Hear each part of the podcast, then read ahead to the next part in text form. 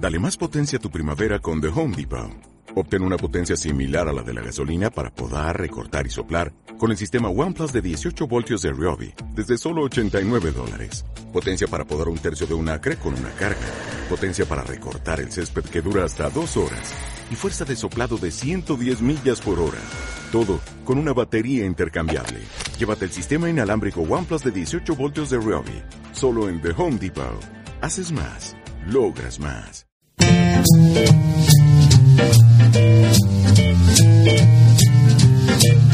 you.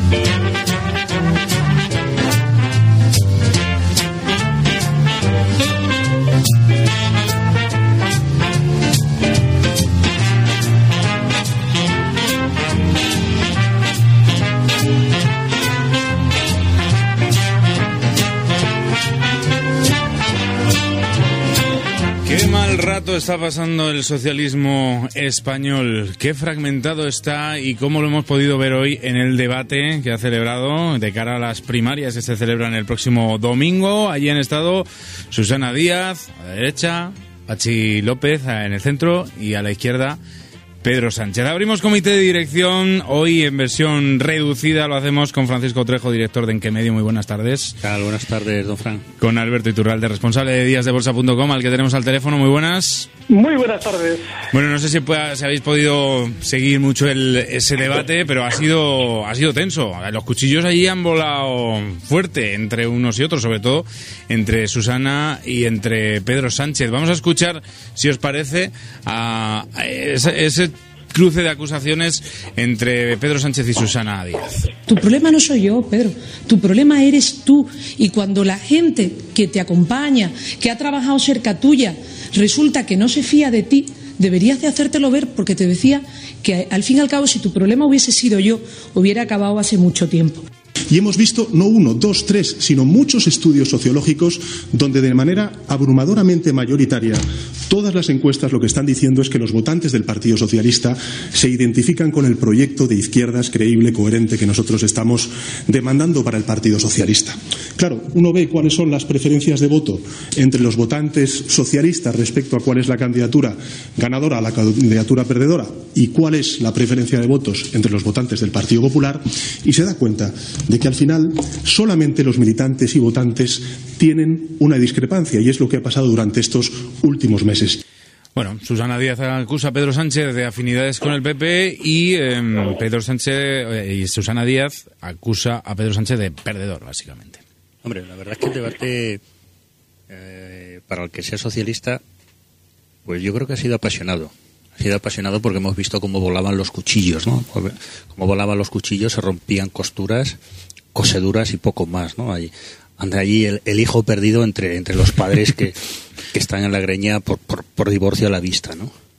Dicho esto, yo no sabría decirte, Fran, y, y a nuestra audiencia, quién es eh, quién ha ganado.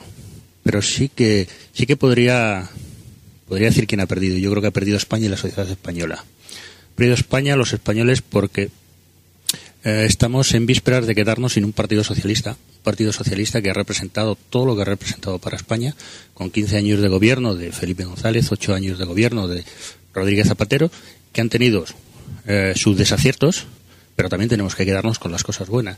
Y es que gracias a ellos y gracias al resto de gobiernos, tanto de Adolfo Suárez como del Partido Popular, estamos donde estamos. Es decir, un partido socialista débil y roto es la quiebra del Estado de Derecho tal y como lo conocemos en estos momentos. Alberto. Yo creo que también ha ganado Rajoy, por una razón. Eh, se oye hablar ahora a Pedro Sánchez, se decía, ¿no? O él decía que tenía un programa de izquierdas. En España, donde todos los, los partidos están dentro del Estado, solo puede haber partidos de derechas. Solo. Y solo puede haber políticos de derechas. Dentro de todos los eh, políticos de derechas tenemos la derecha confesa, es decir, al PP y Ciudadanos. Luego tenemos a la derecha cobarde, es decir, a los que se dicen de centro. Y luego tenemos a la derecha oportunista, los que se dicen comunistas y aceptan la monarquía, como los señores de Podemos. Dentro de la derecha cobarde, normalmente está normalmente, está el PSOE que dice ser de izquierdas para seguir dentro del Estado. Claro, ¿cuál es el problema dentro del PSOE ahora mismo? Y es que es increíble como un caso de corrupción tan fuerte y tan grande como el que se ha visto en Madrid durante las últimas semanas eh, con respecto al PP, es increíble. ¿Cómo puede llegar a beneficiar tanto al partido que se corrompe como es el PP? Porque obviamente ahora mismo dentro del PSOE hay una división mucho mayor por el hecho de que muchos votantes del PSOE consideran que el PSOE apoyando al PP está permitiendo ese tipo de corrupción, lo cual divide todavía mucho más al propio PSOE. De manera que es para mí un proceso maravilloso porque por fin España, de, esta, eh, de este auténtico desastre en el que era el partido teóricamente alternativa del PP, irá entendiendo dónde está el punto débil del sistema español, que es la pura y necesaria corrupción que representan los tres que estaban ahí. Obviamente, cuchillos no me imagino yo a Pachi López lanzando un cuchillo a nadie, pero desde luego que los dos que se jugaban mucho son tan corruptos como los que vemos hoy en día en el PP de una manera manifiesta. Mm, decías, mm, Pachi López, no te lo imaginas lanzando cuchillos. Hoy ha estado un poco tenso y alguna cosita le ha dicho a Pedro Sánchez. Vamos a escucharle. Y nos podemos pasar también todo el debate hablando con quién tenemos que pactar, en lugar de decir cómo busco una vez más la confianza de la mayoría de los progresistas de este país. Porque el Partido Socialista no se puede definir nunca por con quién pacta. Estoy de acuerdo. No, eh, no, estoy de acuerdo, pero lo has llevado diciendo toda la campaña, Pedro. Dice, aparte de eso, de, de ese- de ese- esa pequeña riña, esa pequeña llamada de atención, le ha dicho que le, le ha acusado de copiarle cosas de, de su programa. Que dice, si no tienes ideas propias, pues no me copies a Bueno, mí. yo aquí no sé, sinceramente, quién copia de quién, ni quién no copia de quién, ¿no? Lo que sí que tengo claro es que Pachi López eh, está llamado a, a ir e ir. Es decir, si gana Susana, irá con Susana. Y si gana Pedro Sánchez, irá con Pedro Sánchez. Quizás que, podamos ver eh, la figura de, López, curiosamente López Díaz y Sánchez, tres de los apellidos más comunes en España. Eh, curiosamente, López eh, podría ser el costurero del, del Partido Socialista. Podría ser la persona o el nexo que le diera sentido eh, a, a estas primarias que vamos a vivir en unos días. Pero fijaos, eh, yo no quería dejar de pasar este momento eh, sin decir que hoy se cumplen seis años desde el nacimiento de, del movimiento 15M. de- 15M o perro flautico como, como no- Bueno, yo prefiero 15 Porque Yo- yo también había, prefiero 15. Había más, había Y- más y gente allí dónde- que perro flauta. ¿Y de dónde? Bueno, yo te digo que yo he visto cómo se ha gestado todo eso en la Puerta del Sol, lo he vivido día a día y te puedo decir que allí estaban los obreros de Podemos. Es decir, allí había, sinceramente, perroflautas, eh, esto, panquis, eh, pobrecitos, todos, tíos, todos pagados, Mm. todos pagados. gente de- normal también, ¿eh? Había. no, ojo, te estoy hablando de cómo se conformó. No estamos hablando de los movimientos sociales que surgieron después y que se manifestaban todos y cada uno de los días durante dos, tres y cuatro meses a las seis de la tarde. En, ese, en esas grandes manifestaciones había todo hijo de vecino. Yo lo mismo que te digo la A, te digo la B, porque eso lo he visto con mis ojos. De todas formas, al que no se vería es a Iglesias, que supo maravillosamente aprovecharse, sin haber hecho nada por el 15M, de la energía de indignación. Recuerden, después de la indignación siempre viene la resignación que había acumulada allí. Y algo con respecto a los indignados y aquel 15M. El que se indigna lo hace porque no conoce las causas que le indignan. Eso lo dice maravillosamente mi admirado Antonio García Trevijano. Y es que normalmente cuando conoces que el sistema de partidos en el que vive España ahora mismo, por no tener ninguna separación de poderes, solo puede generar corrupción y pobreza en quien no se está corrompiendo, es decir, en todos los ciudadanos, no tiene ningún sentido que te indignes. Simplemente tienes que entender que no debes participar en ese sistema. Obviamente, el primer paso es no votar. Pero es absurdo que vayas a indignarte a ningún lado cuando en realidad no estás haciendo absolutamente nada con ese gesto de indignación. Y lo estás haciendo así porque no comprendes cuáles son las causas que te indignan. Cualquier partido que participe en este estado de partidos se va a corromper necesariamente, incluido Podemos, y va a continuar empobreciendo a las personas fíjate, cuya energía... fíjate, Alberto, ahora que hablas de corrupción, ¿Sabes cuál es el partido más, corrup- más corrupto de España en estos momentos? Con diferencia. Pues, Podemos, Podemos, pues, porque no en, el, en el menor tiempo es el partido con menos tiempo y con menos representantes en la Cámara y es el que más casos de corrupción tiene. ¿Cómo cuál? Pues empiezas, empiezas y tiene el de Espinar, tiene el de Pablo Iglesias. Espinar No, no, no, y la Sí, sí, de no, Espinar tiene uno financiación bastante base- claro de especulación. No, no, y la base de No está financiación condenado por nada, ni procesado por Bueno, nada, ya, ni juzgado sí, pero, por nadie. es corrupción. Es No, corrupción. no, no. Y una cosa, y ya de base. Y el de Pablo Iglesias, La el financiación, Sí, es la verdad, financiación es, venezolana Eh, e ver, iraní. Puede- pueden ser casos más Claro. pequeños, más grandes, pero No, en no, casos no. de corrupción gana. Sinceramente, es cu- No, no. las estadísticas de, son de lo curiosas. que llevamos escuchando en las últimas semanas, el decir que Podemos es el partido más corrupto, a mí de me Estamos hablando, estamos hablando absolutamente sorprendente. No, no te sorprenda Aunque porque, términos relativos. porque las estadísticas hablan por sí solas y si te coges y si te coges las estadísticas te dicen eso. El par- Podemos, el partido que lleva menos años y el partido con más casos de corrupción. Bueno, Bueno, hay que buscar una estadística en volumen de quiero- corrupción, quiero en destacar la- millones, en la cifras. falsedad de esa información No, porque no, no, es es- objetivo no es ¿eh? falsedad. y no y no y no, y No, por simpatizar con Podemos sino porque falsedad. es que objetivamente no hay, Partido- Partido no hay Popular ningún condenado ni procesado por corrupción en Podemos. Un Hombre, un Pablo Iglesias, a Pablo Iglesias hace, Pero no está procesado días. por nada. Bueno, no te preocupes, ya le llegará, ya llegará Cuando primero, tendrá que gobernar. Bueno, vamos a centrarnos en el debate del PSOE, que era el tema de hoy, que nos metemos en unos jardines. Eh, término de nación. ¿Vosotros tenéis claro lo que significa nación? El Yo término sí. nación. ¿Sí? Yo clarísimo, es más, los españoles el 99% no lo tienen claro y ese es el problema que nos lleva a que España sea solo Estado. Y los, lo- la- eh, Bueno, cuando hablamos de el separación artículo de 2 poderes, de la Constitución española define muy bien lo que es España y la define como nación. Y dentro de la misma nación española no caben nacionalidades. Ojo, con, con el... Mm. Bueno, vamos, vamos a escuchar precisamente de dónde viene esa discusión, porque ni los propios socialistas se, se ponen de acuerdo con el, eh, término nación. Mira, Pedro, no se puede faltar a la verdad.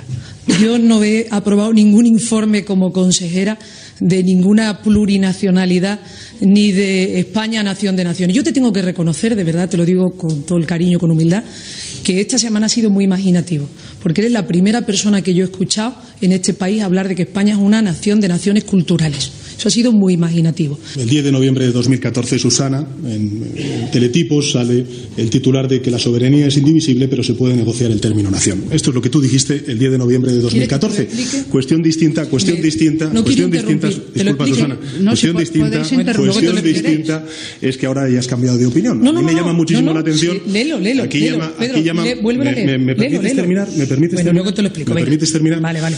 Vamos a ver. Pedro, ¿sabes lo que es una nación? Por supuesto. Sí que es. pues es un sentimiento que tiene muchísima ciudadanía, por ejemplo en Cataluña o en, por ejemplo en el País Vasco, por razones culturales, históricas o lingüísticas. Mira, Pedro, la Y nación eso es es- un y eso, Pedro, se compañero, te ha acabado No, mira, el tiempo en mira, este la nación es un término absolutamente moderno. No tiene ni 200 años. Y siempre ha habido dos corrientes históricas para definir una nación. Una nación en términos jurídico-políticos, que es la nación política que conlleva soberanía y, por lo tanto, la consecución de un Estado independiente en la que siempre estaremos radicalmente en contra de los socialistas. Y es verdad, una nación en términos culturales, que es el sentimiento de pertenencia a una lengua. Manu de la Fuente, ¿cuál es la, la mm, Vamos definición? a buscar la definición real? en nuestro diccionario. Conjunto de nación con- tiene dos definiciones. Conjunto de personas de un mismo origen étnico que comparten vínculos históricos, culturales, religiosos, etcétera. Tienen conciencia de pertenecer a un mismo pueblo o comunidad y generalmente hablan el mismo idioma y comparten un territorio. Ese podría ser uno de los conceptos de nación que ah, relacionándolo con lo que dice con lo que dice Pachi López, pues se podía hablar de esa nacionalidad, de esa nación cultural, ¿no? Y luego hay una, una segunda definición que es de comunidad social con una organización política común y un territorio y órganos de gobierno propios que es soberana e independiente políticamente de otras comunidades que podía ser esa otra nación en términos jurídicos, como también definía propio Pachi López. Y si nos referimos a la Constitución, el artículo 2 de la Constitución española dice literalmente la Constitución se fundamenta en la indisoluble unidad de la nación española, patria común e indivisible de todos los españoles y reconoce y garantiza el derecho a la autonomía de las nacionalidades y regiones que la integran y la solidaridad entre todas ellas. Precisamente a partir de esa autonomía de las nacionalidades y regiones es donde muchos nacionalistas están aspirando a dar un pasito más, porque no solamente hay regiones, que puede ser un concepto físico, sino que también hay nacionalidades, y ese es un término no perfectamente definido en la Constitución, y la Constitución no cierra definitivamente qué es lo que debemos entender por nación, Y yo estoy muy de acuerdo en lo que dice Pachi López, en esos dos conceptos también de nación. Más jurídica, política Mm. o más... Estoy de acuerdo con, con lo que tú acabas de decir ahora, pero dentro de una nación no cabe otra nación. Y ese es un problema que te- bastante grande. Y ese es un guiño que, que se hizo ahí al se hizo ahí a, la, a, la- a Cataluña Mm. cuando cuando se, se rehizo el nuevo el nuevo estatuto. ¿no? Entonces un Estado plurinacional no Efectivamente. existir. No, no, un Estado plurinacional no, de- no puede existir. Tal y, stricto, stricto sensu, tal y como dice la Constitución y como dice la segunda de las acepciones eh, de la definición de, de naciones que, que bien ha, ha comentado el compañero. Mm. Alberto, ¿qué opinas? Pues vamos a ver. El problema eh, se centra en el debate del PSOE dentro de una falsedad, una falacia, y es que ellos están centrando el debate sobre el término nación. El concepto de nación es lo realmente importante y el concepto de nación existe desde que las tribus son tribus. Concepto de nación en el que efectivamente hay una identidad cultural. El Estado plurinacional, desgraciadamente, sí existe. Sí existe Estado plurinacional porque un Estado es una organización es un aparato, es algo que puede englobar a dos naciones si en un momento determinado una invade a la otra, cosa que no ha sucedido en España. Bueno, eso se Por llama razón, colonización. mi- eh, por, eso, por esa razón, mi compañero tiene toda la razón. Es decir, España no es una nación de naciones. España es una nación. Y como en todas las naciones, en unos, unas zonas habrá determinadas características y en otras zonas habrá determinadas diferentes características. En todas las naciones. En España, en Estados Unidos, eh, bueno, en Alemania ni les cuento. En todas hay esas diferencias. Pero esas diferencias no crean nuevas naciones. Son parte lógica de la propia misma nación. Yo creo que aquí el, el problema viene por, el- por el giro que, que hace Pedro Sánchez ¿no? en estos últimos días. ¿no? Él siempre hablaba de darle la nacionalidad a los catalanes y en estos días ha venido a decir, bueno, así como flexibilizando sus posturas o, o desradicalizándose, ¿no? Que, que, bueno que Cataluña podría ser considerada una nacionalidad cultural como se venía reconociendo en los últimos tiempos al estilo de, de lo que se hizo con Galicia o con el País Vasco o tal pero pero que de política de momento que lo iba a dejar no Eh, eh, pero claro al final a estos pájaros al final estos que pájaros está- tenemos que está grita- entenderlos Está gritando Alberto por detrás. Es que, es que lo terrible, perdonad que os interrumpa, es que lo terrible es querer quedar bien con todo el mundo. Querer quedar bien con estos, con los otros, no definirte, querer intentar poner buena cara. No, hay que ser mínimamente valiente y decir, mira, no. No, no tienes ningún, eh, ninguna característica que a ti te haga ser nación. Y ya está. Si no me quieres votar, no me votes. Pero esta es la realidad. Y ese es el problema que tiene Pedro Sánchez. Que para poder amigarse con uno y con otros tiene que hacer malabares dialécticos en los que al final hace un absoluto ridículo. Porque una cosa es... Bueno, perdonad, es que estoy... Sí, no, no, no estoy- no tranquilo tú tú, tú- Sí, es que, es que hoy, desahoga, hoy- es versión reducida y quería, y ya mm, superado el, termi- el, el- el debate sobre el término nación, concepto nación, como lo queréis llamar, eh, quería también, eh, otro de, las, eh, de los temas que ha centrado el discurso de hoy de los candidatos ha sido las relaciones que debe tener el PSOE con el resto de partidos. Em, pues igual que Susana Díaz, que critica mucho a Pedro Sánchez por sus, digamos, cercanías a Podemos, pues Pedro Sánchez hace lo mismo, hace lo propio y le, em, bueno, le echa en cara eh, que los, eh, los populares le hacen, le hacen ojitos. de hecho una, una de las mayores críticas de Sánchez a Díaz en la mañana de hoy ha sido, por culpa vuestra, yo no soy presidente del gobierno. ¿no? Mm. Esas palabras son muy duras. Y que te lo digan en la misma sede del, del Partido Socialista y, y a la candidata ah, del establishment socialista o del establishment de Ferraz debe de doler debe de doler bastante no pero bueno Pero tiene razón. no, no, si yo no estoy quitándole la razón en este caso. Yo no estoy quitándole la razón. Ahora, lo que tengo que lo que lo que sí que yo pongo en una en una balanza es el actual gobierno que tenemos con un mayor apoyo parlamentario. Es verdad, porque el Partido Socialista aunque no dijera amén, dijo amén y no- aunque no lo votara directamente, lo votó indirectamente o tener eh, un gobierno encabezado por Pedro Sánchez con el apoyo de Podemos, Guerra Republicana y el Susun Cordan y sí, sí, no, y y España estaría ahora hecha unos zorros. Bueno, No, no, esa es no, una- bueno, esa no. es una Bueno, no, interpretación. no tendríamos libertad es de expresión. No, interpretación. no tendríamos libertad de expresión. No podríamos estar aquí hablando tal y como estamos hablando. Eh, Bueno, 50.000 cosas, como las que estamos viendo, como las que estamos viendo en Zaragoza, las que estamos viendo en el Ayuntamiento de Madrid, las que estamos viendo en el Ayuntamiento de Barcelona. Esto sería patio de la Bernarda. Eh, me, me ha encantado que hayas cambiado patio. Pues. Eh, sí, claro. quiero- Alberto.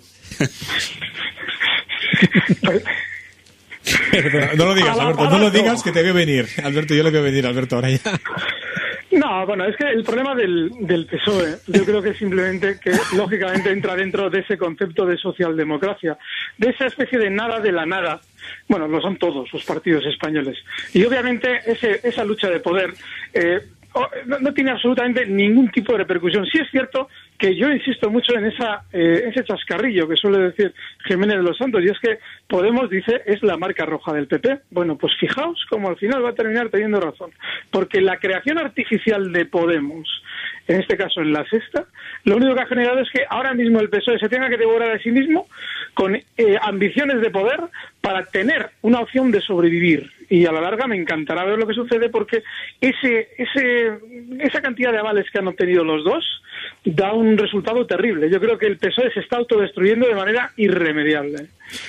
Bueno, eh, última, es que nos queda un minuto. Eh, últimas palabras de Mariano Rajoy, por cierto, que ha reiterado hoy que quiere seguir, eh, es decir, que no se rinde, que va a, va a hablar con el PSOE, aparte de con el PNV, que es que es eh, ahora mismo pues su, su amiguito del alma, eh, todavía no se rinde con el PSOE. Pero es que tiene, es que tiene toda la lógica del mundo.